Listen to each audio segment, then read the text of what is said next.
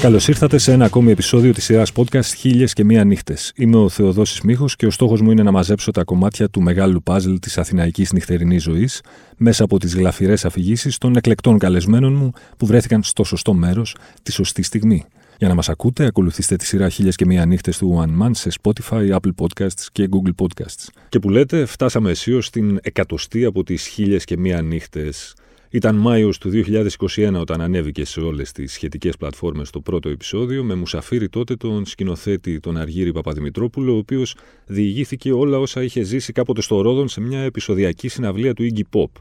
Το ποδαρικό λοιπόν ήταν καλό. Χιλιάδες έχετε ακούσει μέχρι σήμερα τις χίλιες και μία νύχτες και σας ευχαριστώ ειλικρινά πολύ γι' αυτό. Τώρα λοιπόν φτάσαμε πια στο εκατοστό επεισόδιο, το οποίο θα είναι κάπως διαφορετικό.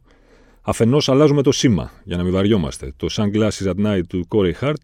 δίνει τη σκητάλη στο λατρεμένο No Tears των ταξίντομων. Αφετέρου, μουσαφίρι σήμερα δεν έχω. Οπότε λέω να αφηγηθώ εγώ μια ιστορία, μια σχεδόν αληθινή ιστορία. Την τελευταία από τις 18 και μία σχεδόν αληθινές ιστορίες που περιέχονται στο πρώτο μου βιβλίο, τη συλλογή διηγημάτων με τίτλο «Κράτα το σοου» που είχε κυκλοφορήσει πίσω στο μακρινό πια 2016 και τώρα πια έχει εξαντληθεί. Κάποια λίγα σκόρπια αντίτυπα υπάρχουν εκεί έξω. Παρεμπιπτόντως, το δεύτερο βιβλίο μου, το μυθιστόρημα με τίτλο Η Αλκμίνη και οι άλλοι, κυκλοφόρησε το 20, εν μέσω πανδημίας, όλα Αλλά αυτό δεν είναι επί του παρόντος. Όπως λέω λοιπόν συνήθως, όταν έχω guest, το τιμόνι αυτή τη φορά είναι στα χέρια μου. Νομίζω ότι είμαι έτοιμος να σας πάω μια βόλτα στο χρόνο και στο χώρο μέσα από το βιβλίο μου το Κράτα το Show. Μια φορά και έναν καιρό λοιπόν ήταν ο Θεοδόσης Μίχος με τους Last Drive στο Γκαγκάριν 205. Περπατάει άτσαλα, λες και κάποιος τον έχει σπρώξει παρά τη θέλησή του, προς τα εκεί που το μικρόφωνο, σαν ήλιο στραμμένος προς τον ήλιο, τον περιμένει πάνω στο ψηλό, λεπτό, μεταλλικό κοτσάνι. Φοράει τα ίδια πένθυμα μαύρα που φοράει από τότε που άρχισε να φοράει πένθυμα μαύρα, που μπορεί να είναι και τα ίδια ίδια πένθυμα μαύρα και όχι απλώς ίδια με τα πένθυμα μαύρα που φοράει κάθε φορά που ανεβαίνει στη σκηνή, τα ίδια μαύρα που κάποτε έκαναν τα μαλλιά του να φαντάζουν γκρίζα ακόμη και όταν ήταν μαύρα, τα ίδια μαύρα που τώρα που τα μαλλιά του είναι σχεδόν άσπρα, τα κάνουν να φαντάζουν ξέξασπρα, χωρίς αρχή, μέση και τέλος, καθώς έτσι όπως το καπνισμένο λευκό φως των προβολέων τον χτυπάει πισόπλατα, η ύλη τους είναι σαν να αλλάζει κατάσταση για να έρθει στα μέτρα του καπνού που πηγάζει από το στόμα του, σχηματίζοντας τελικά ένα ημιδιάφανο πέπλο γύρω από το κρανίο του, ένα φθορίζον φωτοστέφανο που σχεδόν εμφατικά τον αναγάγει κατά τη πιο σημαντικό από όλους τους άλλους, όσους βρίσκονται απόψε πάνω και κάτω από τη σκηνή. Ευτυχώς ο Αγγελάκας λέει στα γρήγορα Γεια σας και ο Καρανικόλας ξεκινάει. Πιο γρήγορα από όσο θα περίμενε ο Αγγελάκας, ίσως πιο γρήγορα και από όσο θα περίμεναν οι υπόλοιποι Last Drive, να παίζει τις πρώτες νότες από αυτό που θα μπορούσε, αλλά μάλλον δεν είναι το καλύτερο τραγούδι που έχει γραφτεί ποτέ, αυτή η πιθανότητα όμως μου αρκεί για να εξαϊλώσει μια παράλογη, το ξέρω, υπόνοια ενοχής για λογαριασμό κυρίως δικό μου και λιγότερο όλων των υπολείπων, γιατί από τους υπόλοιπους θα μπορούσα να περιμένω τα πάντα. Από τον εαυτό μου όμως περίμενα να κρατήσει τουλάχιστον τα προσχήματα. Να μην ευτυχήσω περισσότερο για το ότι είμαι εδώ και βλέπω τους Last Drive που θέλουν να γιορτάσουν μαζί μου τα 30 χρόνια που είναι μαζί, όταν έχει πια ανέβει στη σκηνή κάποιος που δεν παίζει στους Last Drive, για να παίξουν ένα τραγούδι δικό του και όχι τον Last Drive, για να παίξουν ένα τραγούδι που ήξερα από πριν ότι θα παίξουν όλοι μαζί, γιατί μερικές ημέρες νωρίτερα, σε ένα υπόγειο στούντιο στο Ψηρή, είδα και άκουσα τους Last Drive να διασκευάζουν αυτό που θα μπορούσε, αλλά μάλλον δεν είναι το καλύτερο τραγούδι που έχει γραφτεί ποτέ. Τουλάχιστον όμως το Ακούω την Αγάπη είναι το καλύτερο τραγούδι που έχει γραφτεί ποτέ από τις τρύπες.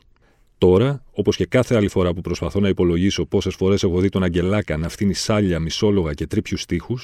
μου έρχεται αμέσως στο μυαλό αριθμός 13, και όπως κάθε προηγούμενη φορά, έτσι και τώρα υπενθυμίζω στον εαυτό μου ότι δεν είναι ο σωστός, γιατί 13 είναι οι φορές που νομίζω ότι έχω δει ζωντανά τις τρύπες, που και πάλι δεν μπορεί να είναι ο σωστός αριθμός, γιατί αν υποθέσουμε ότι στην πενταετία 93-97, που μπορεί να μου φαίνεται ότι τους έβλεπα συνέχεια στο βόλο, ενώ τώρα πια ξέρω ότι δεν μπορεί να έπαιζαν εκεί πάνω από δύο φορές το χρόνο, και πάλι τα νούμερα δεν βγαίνουν. Γιατί τις τρύπες τις είδα μόνο μια φορά ζωντανά εκτός βόλου, στο Ρόδον, και ακόμη το φέρω βαρέως κυρίως για το ότι δεν πήγα από άποψη να τους δω το 2001 στο Un Club λίγο πριν το τέλος τους.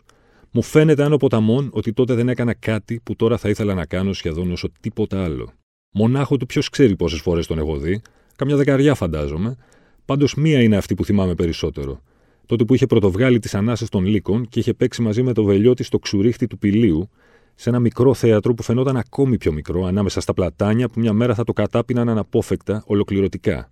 Μια συναυλία που θυμάμαι κυρίως γιατί, αν και διένυα μια περίοδος σαφέστατης αποστασιοποίησης από τα του Αγγελάκα, είχα πάει γιατί ήθελε παρέα ο πατέρας μου, και όταν ο Αγγελάκας τραγούδισε Γελούσες και έλειωναν τα σύννεφα και οι σκέψεις μου σε ένα ανοιξιάτικο λιβάδι, ήμασταν μόνοι, ξάπλωνα και είχα το κεφάλι μου στα πόδια σου και άκουγα το χορτάρι να μεγαλώνει, ο πατέρας μου με σκούντιξε και μου είπε: Άκου τι ωραίος στίχος, και εγώ χασμουρήθηκα μηχανικά γιατί μου είχαν τελειώσει τα τσιγάρα και γιατί δεν ήθελα να φανταστώ το κεφάλι του πατέρα μου στα πόδια της μάνας μου. Τι θυμάμαι όμως και γιατί ακόμη δεν έχω ξεχάσει ούτε πόσο έντονα και αυθαίρετα σκέφτηκα ότι μετά από αυτό το τραγούδι θα έπρεπε να τραγουδήσει για την αγάπη, τις θάλασσές της και τα ποτάμια της και τους τρελούς που ξενυχτάνε κάτω από το δέρμα της, ούτε πόσο καλά προσποιήθηκα ότι δεν απογοητεύτηκα όταν δεν το έκανε. Μέχρι σήμερα το έχει πει ξανά και ξανά, και εγώ έχω υπάρξει εκεί για να το ακούσω, ξανά και ξανά. Επιτέλους όμως το ακούω ξανά όπως είναι πραγματικά προορισμένο να ακούγεται. Το ξανακούω να εκπληρώνει το σκοπό της σύλληψής του, το ξανακούω να εκτελείται με τον τρόπο που του αρμόζει. Από ένα κανονικό ροκ συγκρότημα που την χάνει να είναι η μόνη μπάντα που μετράει, διαλύοντας έτσι την όποια έννοια κανονικότητας, και καθώς χαϊδεύω το κινητό στην τσέπη μου, κυρίως για να ξέρω ότι είναι ακόμη εκεί, αλλά και για να είμαι σε ετοιμότητα για τη στιγμή που θα μου έρθει κάτι λιγότερο πεδαριώδες για να συνοδεύσω μία από τις επόμενες φωτογραφίες μου από το να ακούς τους Last Drive να προβάρουν τρύπες. Κάπως έτσι βγάζει νόημα όλο αυτό το πράγμα που πιστεύεις από τότε που ήσουν αρκετά μεγάλος ή μικρός, όπως το πάρει κανείς, για να πιστεύεις σε κάτι, τη λεζάντα της τελευταίας που ανέβασα με δυσκολία γιατί δεν είχα καλό σήμα σε εκείνο το υπόγειο στούντιο στο ψυρί. Καταλαβαίνω ότι ο τύπος ακριβώς μπροστά μου σε απόσταση μικρότερη της μιας χεριάς, δεν είναι ο Δήμος, όπως νόμιζα τα τελευταία λεπτά, γιατί ο Δήμος είναι τελικά ακριβώς από πίσω μου.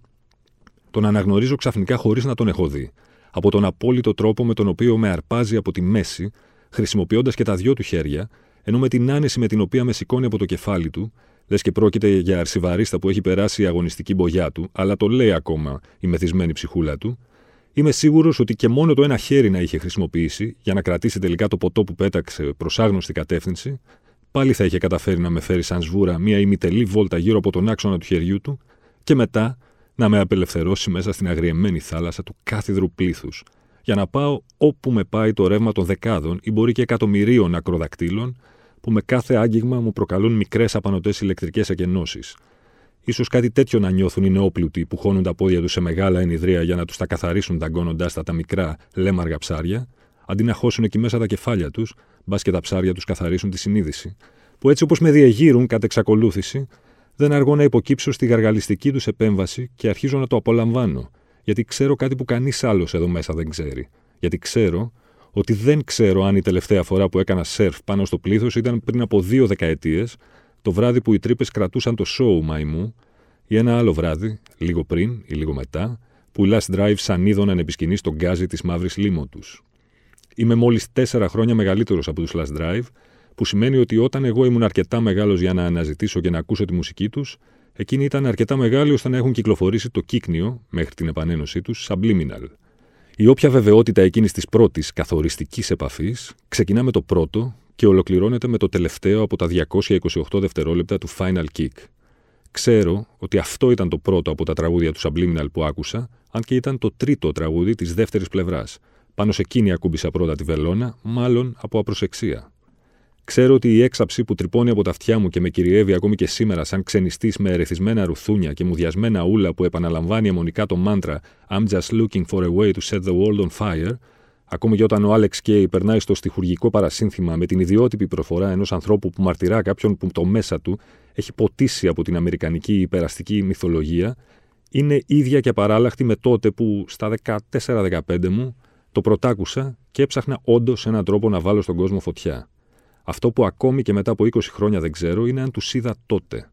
Δεν μπορώ να θυμηθώ αν είχαν έρθει πράγματι στο Βόλο η Last Drive το 1994 αν είχα πάει στη συναυλία τους με τον Αλέκο που μου είχε μάθει τους Sonic Youth και πώς να ψωνίζω δίσκους από το mail order του Rolling Under. Αν είχαν όντως παίξει στον garage, που ήταν ένα μαγαζί βαμμένο μαύρο από το πάτωμα μέχρι το ταβάνι και εκεί καπνίζαμε όποια τσιγάρα καταφέρναμε να τρακάρουμε και πίναμε μπύρα και ουίσκι και τεκίλα και βότκα και ό,τι να είναι και πιστεύαμε ότι βρισκόμασταν στο δικό μας CBGBs πριν μάθουμε καλά-καλά τι ήταν, τι σήμαινε το αληθινό CBGBs και τι πραγματικά συνέβη εκεί. Ή αν όλο αυτό είναι μια εικονική μνήμη βασισμένη στο ότι πάνω κάτω την ίδια περίοδο προλάβαινα να δω στο βόλο αρκετές από τις μπάντες της μεγάλης των 90 σχολής. Τους Bocomollets, τους Make Believe, τους Ziggy Woz, όλοι τους μέλη μιας σκηνής στιβαρή σαν μασίφ, τουλάχιστον έτσι φαινόταν σε εμάς τους απ' έξω, εκεί στην επαρχία, που το πιθανότερο είναι όχι να μην είχε υπάρξει αν δεν είχαν προηγηθεί η Last Drive, τα πράγματα αργά ή γρήγορα άλλωστε παίρνουν το δρόμο τους, αλλά να είχε γεννηθεί σε ένα τοπίο ακόμη πιο αφιλόξενο από αυτό πάνω στο οποίο οι Drive τόσα χρόνια πήγαιναν και έρχονταν σαν ειδωμένοι ως σαν σε highway που ενώνει τους δύο μεγαλύτερους ωκεανούς. Α είναι. Α μείνω με την απορία, σκέφτομαι, και ξαφνικά δεν ακούω τις σκέψεις μου, γιατί βλέπω ότι το κύμα πάει να με ξεβράσει στον security πίσω από το κάγκελο που με περιμένει σαν τον μπόγια και γυρίζω μπρούμητα για να κολυμπήσω κόντρα στο ρεύμα, και δεν θα τα κατάφερνα αν δεν έβλεπα τον Δήμο και αν δεν με έβλεπε και εκείνος να πασχίζω, οπότε σαν προσωπικός μου σωματοφύλακας προλαβαίνει να με τραβήξει και πάλι στη γη. Σκύβω για να ανακτήσω τη χαμένη μου αυτοκυριαρχία, χωρίς να έχω δει την αρβίλα του σέρφερ από το διπλανό κύμα να έρχεται κατά πάνω μου. Η μούρη του Δήμου διακόπτει απότομα την πορεία της, ενώ το σώμα του παραμένει ακλόνητο στη θέση του. Αναπλέω λέμαργα το ελάχιστο οξυγόνο που μου αναλογεί και η ματαιότητα της προσπάθειάς μου να έρθω στα συγκαλά μου θα εξελισσόταν σε ανησυχία για τα καλά, αν δεν σταματούσα να ακούω τους Last Drive να παίζουν και τον Αγγελάκα να τραγουδάει, γιατί ο Αγγελάκας έχει πια τραγουδήσει και τους τελευταίους στίχους του για απόψε, και αφού ο Αλέξης αφήνει μερικές στιγμές να περάσουν για να καταλάβουμε κυρίως εμείς και λιγότερο εκείνος τι έχει μόλις συμβεί,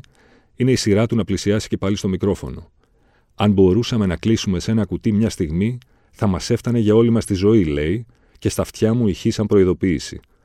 Ταύτισα. Δεν αντέχω άλλο. Πάω προς τα πίσω να κάνω κανένα τσιγάρο, ανακοινώνω στο Δήμο. Άρα ξέρε, πώς θα γυρίσεις μετά; Σιγά μη γυρίσω. Τα έχω δει όλα. Θα αράξω στο φουαγέ, του λέω, και αρχίζω να χαράζω την πορεία μου. Όταν φτάνω στο φουαγέ, ο κρύος αέρας μου θολώνει τα γυαλιά και η μπαργούμαν μου χαμογελάει. Άλλος για παυσίπονο; Μην ξεχνάτε ότι για να μην χάνετε επεισόδιο αρκεί να βρείτε και να κάνετε subscribe τη σειρά podcast χίλιας και μία νύχτες σε Spotify, Apple Podcast και Google Podcast. Ραντεβού την ίδια ώρα, στο ίδιο μέρος, την άλλη πέμπτη.